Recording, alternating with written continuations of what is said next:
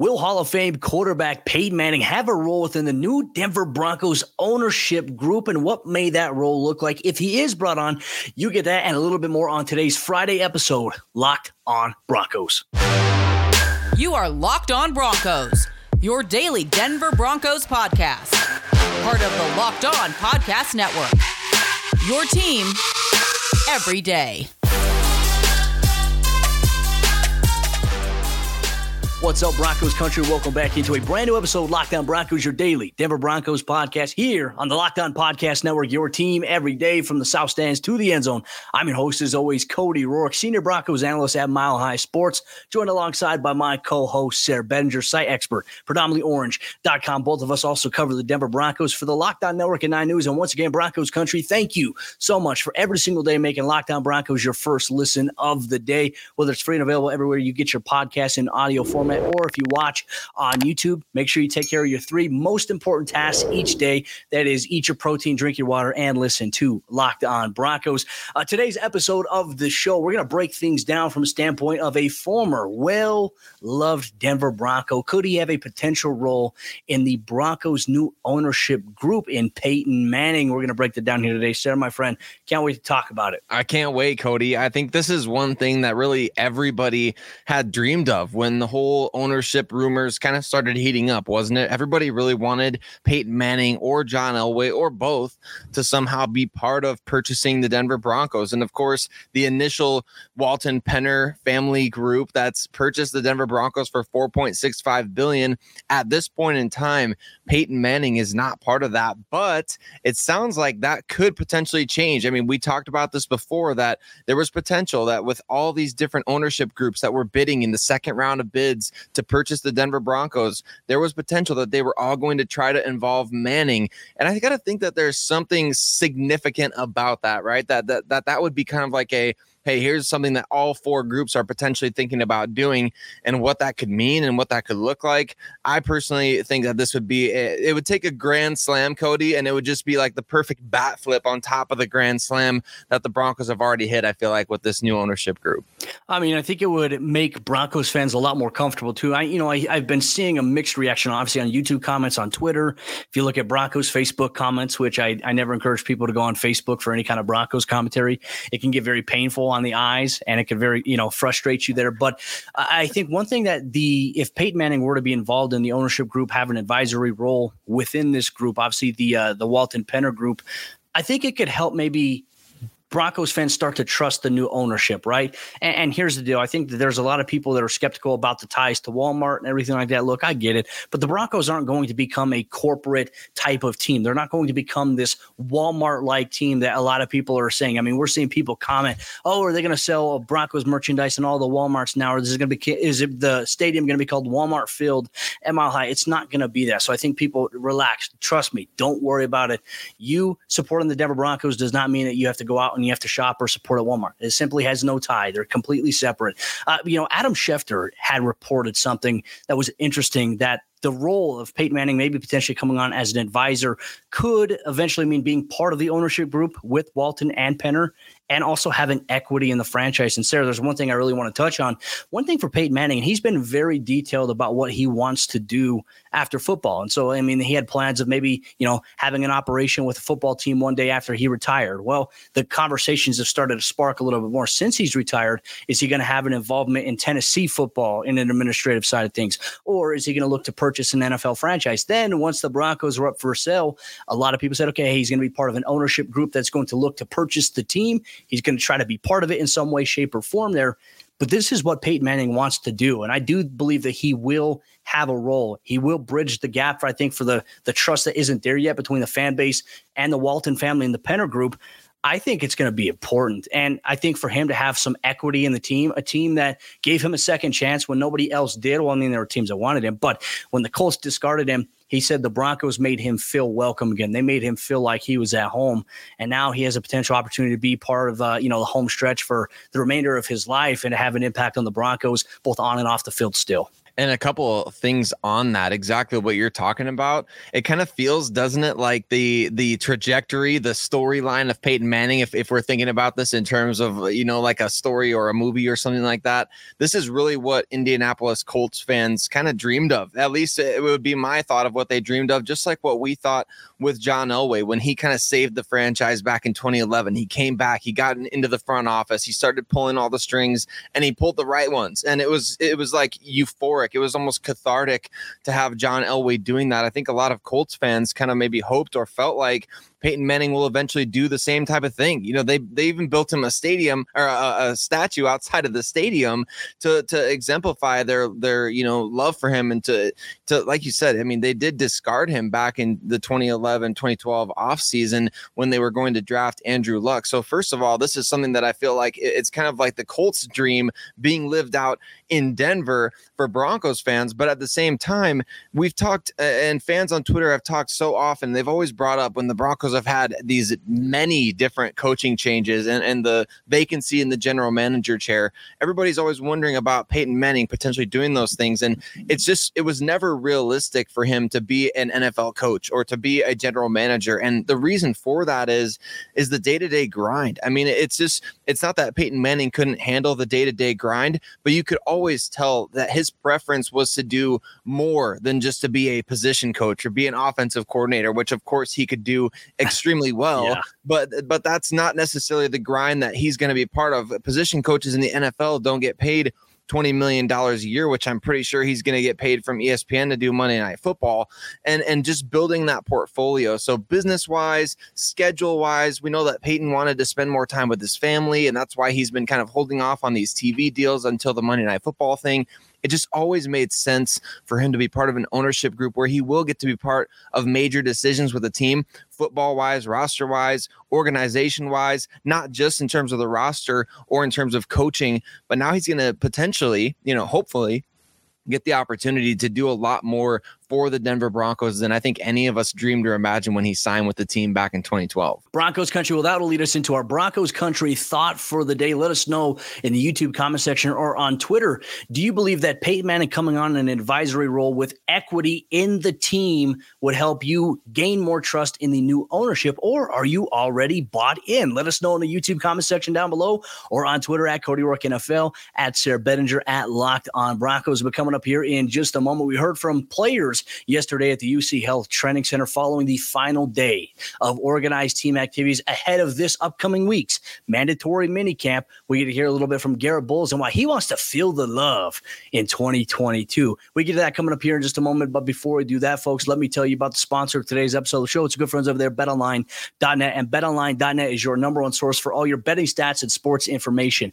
Find all the latest sports developments, news, and odds, including this year's basketball championship matchup, the NHL Hockey Conference finals, Major League Baseball, and of course, all the fighting news from MMA, UFC, and boxing. BetOnline is your continued source for all your sports wagering information, including live betting, esports, and more. So head to the website today or use your mobile device to learn more about the trends and the action. BetOnline, where the game starts.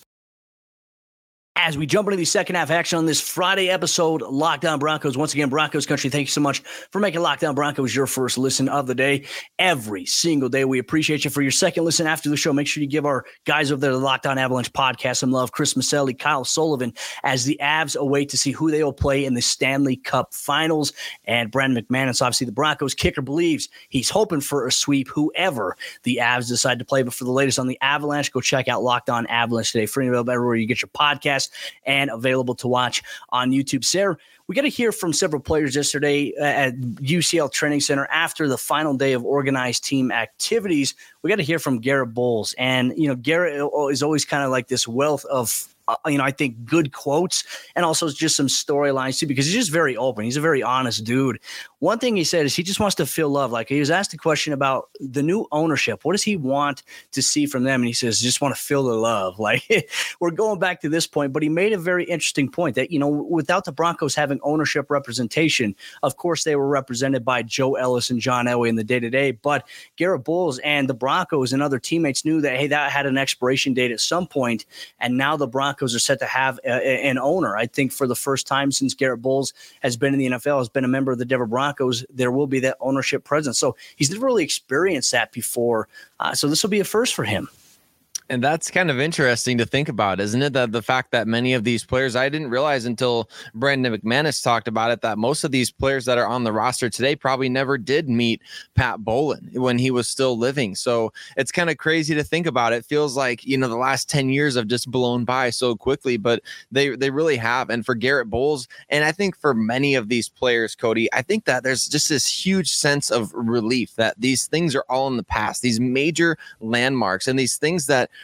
really have held this team back from being able to kind of collectively be itself, right? I mean, what you're talking about with when when you're talking about a new owner and feeling the love for the players, I think that that goes in so many different directions from my vantage point my perspective, right? It's just a sense of relief that you don't have to worry about the team's going to be sold, who's going to who's going to be buying the team, are we going to like who's going to buy the team, are they going to like us, are they going to care about us?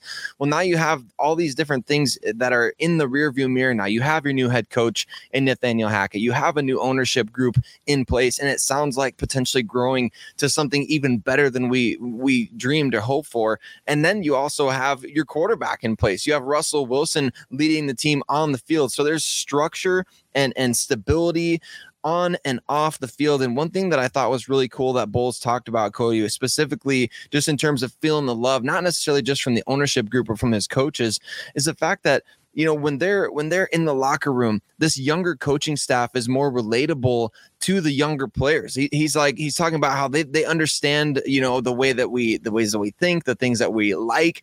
They understand all these things and you could tell that there's just a disconnect. I believe Dre'Mont Jones called it a night and day difference between the two coaching staffs but you can just tell there's a sense of relief that all of these different major pieces have fallen into place for the players.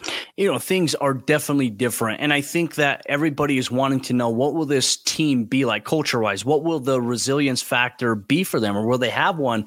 Let's say if they do go on a losing streak at some point this season, how does that change? And we know that Nathaniel Hackett has said, "I'm going to be me. I- am going to keep doing what I know how to do, how I've been doing it for many years as a coach." So even like if three game losing streak happens, he's still going to be upbeat. But I think there's going to be more serious tone to it. But then again, we've also heard from Tim Patrick. Tim Patrick even said like Nathaniel Hackett, he comes at you like a man. It's like we, Sayre, we probably don't see that as much because we get the really upbeat, energetic guy in the press conferences. We see the videos and we see how he interacts with like even kids, youth, and, and the, the community of Denver. But, you know, when Tim Patrick says, you know, he comes at you like a man, which means that like, you know, hey, he doesn't down talk, he doesn't talk down to you, but, you know, he'll get on you if he needs to. Like if you're messing up, it, it holds everybody back. And that's one thing that Tim really alluded to, which I, am not surprised because I, I, don't think that everything is always so peachy as a coach. And I, I think between players and coaches, you're going to have times where your coaches are going to get on you. You're going to have times where, as a player, you're frustrated.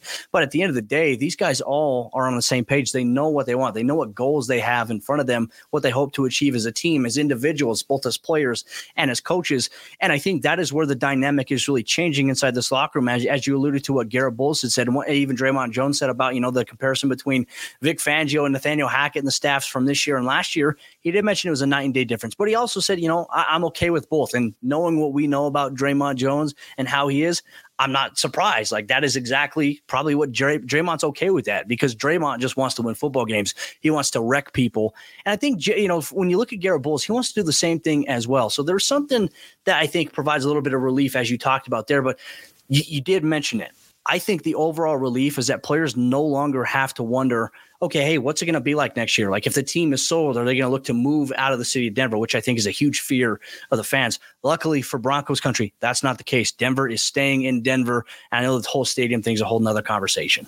It is, you know, and, and that's one of the things I think comes to the forefront of their minds because you see all these teams that are building new stadiums nowadays. I mean, it feels mm. like more than than normal. I guess I don't know what's really normal for building new stadiums, but it does feel like a lot of teams are playing in new spots. And I think that's cool. You know, I think that's awesome. And I don't know what the Denver Broncos future holds in that regard, but I do think that a new ownership group, they're going to want to host a Super Bowl someday or maybe multiple Super Bowls. They're going to want to host the NFL draft draft. And, and in order to do those things, you may not necessarily be able to have your stuff all in a downtown area. I don't know. I have no idea how any of that stuff works. I just know that a lot of these new stadiums are being built in the outskirts of the cities in which the teams actually play. So I think that obviously you want to preserve the history of the team. Like I've mentioned before, the Broncos Stadium is really in the almost the literal heart of Denver. So yeah. it's it, it kind of just representative in that way, just kind of a personification of, of what the team means to the city. But I think that's obviously something at the forefront of these players' minds. And Garett Bolles even mentioned that. He talked about, you know, the Rams got a new stadium, even though the Chargers share that stadium, which I think kind of stinks. I wouldn't want to share my stadium with another team like the Chargers and Rams or the Giants and Jets do. But eh, that that's sometimes how it works out for teams. But I think you do have a deep pocket owner. And so you're going to get those deep pocket questions and thoughts from everybody involved in the organization. It's like, well, what what could happen next? I mean, this guy's worth what 60 almost 60 billion dollars plus the rest of the ownership group. So I think anything's on the table at this point anything is on the table at this point. But, you know, outside of Garett Bolles wanting to feel the love, there is a newfound energy in Broncos country. We talk about how it has excited the Players One of the Broncos' top premier talents has a lot of praise for a guy that we've had a lot of praise for in Michael Ojemudia. We'll talk about that coming up here in just a moment. But before we do that, we have an important favor to ask you, the listeners here of the Locked On Broncos podcast. And we've put together a survey so we can learn more about the listeners like you who listen to us every single day, who make us your first first listen of the day and make your favorite Locked On podcast even better. And this is your opportunity to tell us what you like and what you don't like about Lockdown On Podcasts. You can go to lockedonpodcast.com slash survey right now to get started. It won't take very long, and every person that completes the survey will have a chance to enter and win one of 10 $100 Ticketmaster gift cards here today. All you got to do is go to lockedonpodcast.com slash survey to take our audience survey today. We appreciate your help and thank you so much for making Locked On Broncos your first listen of the the day. Diving into the fourth quarter action on today's episode, Locked On Broncos, there's a newfound energy in Broncos country. Broncos fans are energized. Broncos players are energized. Russell Wilson is saying, let's ride. Like he's excited about it. We're all excited about it. We're ready to ride as well. But more importantly, now that there is a new owner in place and set to become approved by the league, the 24 expected votes needed are expected to go through by other NFL league owners. So that process could take another week, week and a half, potentially two weeks, but the process will be facilitated. Rob Walton will take over control there. But one thing that we've noticed so far, Sayre, throughout these press conferences, throughout OTAs. And obviously, we're just a couple of days away before Monday's mandatory minicamp, which every Bronco is expected to be in attendance. There's not anybody expected to not be there. If they can't participate, they'll obviously still be there in person, having that physical attendance. Uh, but there's new energy in Denver. And this is a consistent theme I, I, think that we'd say we've seen from players. I know being at the team facility for one of the days so far this offseason, the players had that mentality to them. I mean, even media members are excited. There's new energy amongst media members, other fellow media members that we have the chance to work with, Sayre. Uh, things feel really good right now. Now, is this the honeymoon phase, or how can the Broncos, in your opinion, capitalize on this and use it to their advantage? Well, I think this new energy is going to immediately translate into super, super high expectations, especially from the fan base. I don't know necessarily that the like the media. I don't know if the media is going to get super critical uh, and and evaluate the Broncos differently just because of the different the new look. But but look, I mean, you've got a, a, new owner, a new head coach, a quarterback, a clear vision for the team. Everybody's buying into that vision. How could you not be excited? And, and you're undefeated right now, right? Everybody's undefeated at this point. So it is a honeymoon phase right now, and things are only going to continue to get better over the next month or so. Uh, and, and I just think that that's awesome for the Denver Broncos and Broncos country. It's, I mean, not every team has to go through like a 25 year drought or 30 year drought or whatever the Cleveland Browns are on right now. Six years is long enough for Denver Broncos fans to not be in the playoffs, to not be Super Bowl relevant. So I think it's worth, I think it's worth just really, you know, strapping up and just joining the ride, getting on, getting on board this train, this hype train, the freight train that's really moving along and just knocking out anything in its path. I don't think that necessarily means you got to be blind to any sort of realism. Like we understand very few rookie head coaches win the Super Bowl. Very few, very few times in history, although it has happened two times in a row the last two seasons, does a quarterback just join a team and they immediately win the Super Bowl. I know that there's recent examples of that, but at the same time, I think everybody in Broncos country deserves to be excited right now because there's there's really no reason not to be Well, I mean, it's a very exciting time right now for Colorado sports, minus the Rockies, and we hope that the Rockies get back on track at some point because right now, between the, the excitement for the Broncos, the Nuggets, and the Avalanche we're going to be in the Stanley Cup Finals. Sayre, I mean, Colorado sports has a really great chance to capitalize on this opportunity to be great in three sports. I mean, just imagine what that'll do for the city of Denver in and of itself. There is that. We also got to hear from Broncos second-year cornerback my, uh, Patrick Surtain yesterday, who mentioned and talked about third-year cornerback Michael Ojemudia And Sayre, you know, for a guy like PS2, he was asked a question about are there any players that have stood out to him so far throughout OTAs leading up in a mandatory minicamp? And he mentioned Michael Ojemudia. And you'd love to see that. You'd love to hear it. It's great to hear that somebody like that is standing out, especially because, I mean, they play on opposite sides of the field, or if they're not on the field at the same time, you know, Surtain is noticing Ojemudia making plays. And I think we finally got to see a little bit in the highlight, one of the highlight reels the Broncos released, finally got to see one of those interceptions that Ojemudia made during the practices and the sessions that they've been having. But man, it's good to hear them talking, you know, talking him up a little bit. It's great to hear his peers talking him up because Ojemudia could end up being an absolutely critical part of the secondary this season. We've talked about before, uh, Patrick Surtain could move around the defensive formation a little bit. We know that that Ejiro Evero, the defensive coordinator, they have experience doing that with Jalen Ramsey, dating back to their time with the Los Angeles Rams, just trying to find out, hey, how do you get a star player involved in the defense when nobody is throwing the ball at him? So you could see that translate to Denver with Patrick Surtain the second, and Could assume an outside corner role if that's the case. Oh, and that's something that I definitely talked about. One of my latest articles over at milehighsports.com. I talked about Michael Ojemudia and the fact that the Broncos can get super creative with their defensive back personnel this season. If they want to move, let's say Patrick Surtain on the inside and the dime just for you know a certain play, you could bring in Michael Ojemudia, oh, uh, Michael Ojemudia on the outside opposite of Ronald Darby, and I think you have two very very capable corners on the outside. Plus, you have K1 and PS2 inside the slot in those dime positions there. I, I, like that. I, I think that there's going it's going to be very hard to ignore. I think for the Broncos how to get Michael Ojemudia onto the field. Now I think going throughout this training camp and preseason, I think the biggest thing if he stays healthy, Sayre, we're going to see a lot of Michael Ojemudia. This is just a bold prediction on behalf of myself, knowing what I know.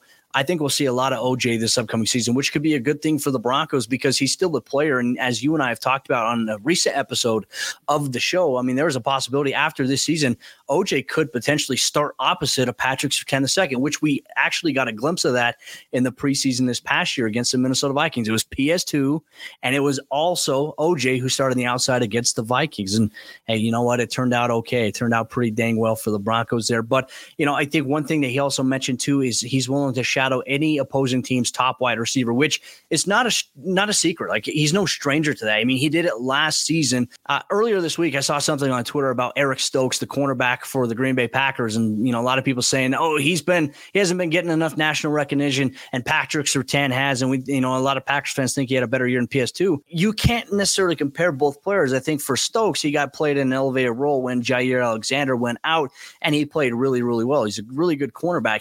But in my opinion, I think both PS2 and Stokes didn't get talked about enough as much as guys like Greg Newsome and Denzel Ward did for the Cleveland Browns, which is very odd in my opinion. Those guys got more recognition and more love. But a lot of people suddenly forget that Patrick Surtain limited Tyreek Hill in the matchup. They had two catches on five targets, 22 yards, and an interception in coverage. And then for Ja'Marr Chase, one catch on four targets for three yards. It's like, okay, what are we what are we suddenly forgetting that? Two interceptions also against Justin Herbert and the Los Angeles Chargers while covering Mike Williams and Keenan Allen. He's no stranger to covering the team's best players we're going to see a more elevated role for him this season doing just that. Yeah, exactly. And I can't wait to see it. And I think the biggest difference between a guy like, you know, Pat Surtain and Eric Stokes, Pat Surtain became the best defensive player, arguably, on the entire Denver Broncos roster. And Justin Simmons will have something to say about that. I believe he is still the best, but Surtain went from being a guy that, you know, he was playing in the dime. He was potentially going to be a backup going into the regular season to being arguably the team's best defensive player last year. Even if you just look at last year in a vacuum, uh, and Eric Stokes didn't necessarily become the best player on the Green Bay Packers defense. So I think that that's maybe the biggest difference why Pat Surtain got talked about a little bit more is because he just he became such a standout player for the Denver Broncos, whereas the Green Bay Packers were such a great cohesive unit. So I can't wait to see what the Broncos have in store for Surtain this year. And I think that he's going to absolutely kill it. I do. I think we're going to see some sacks. I think we're going to see some TFLs. I think we're going to see a lot of him, you know, playing over the middle of the field, which we're not used to at this point. I think we're going to see a lot of great things from Pat Surtain this season. And like you said, Michael Ojemudia as well. If, if Pat Surtain's moving to the inside a little bit, that's going to open up for other players like To come in and make an impact, which I think in year three, the time is right now for him to do exactly that.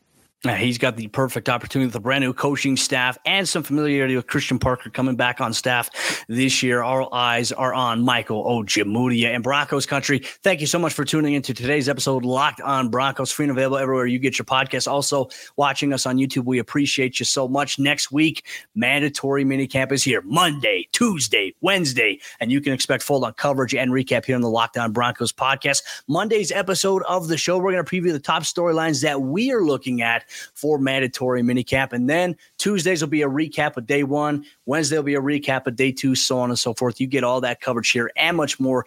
Locked on Broncos, your daily Denver Broncos podcast.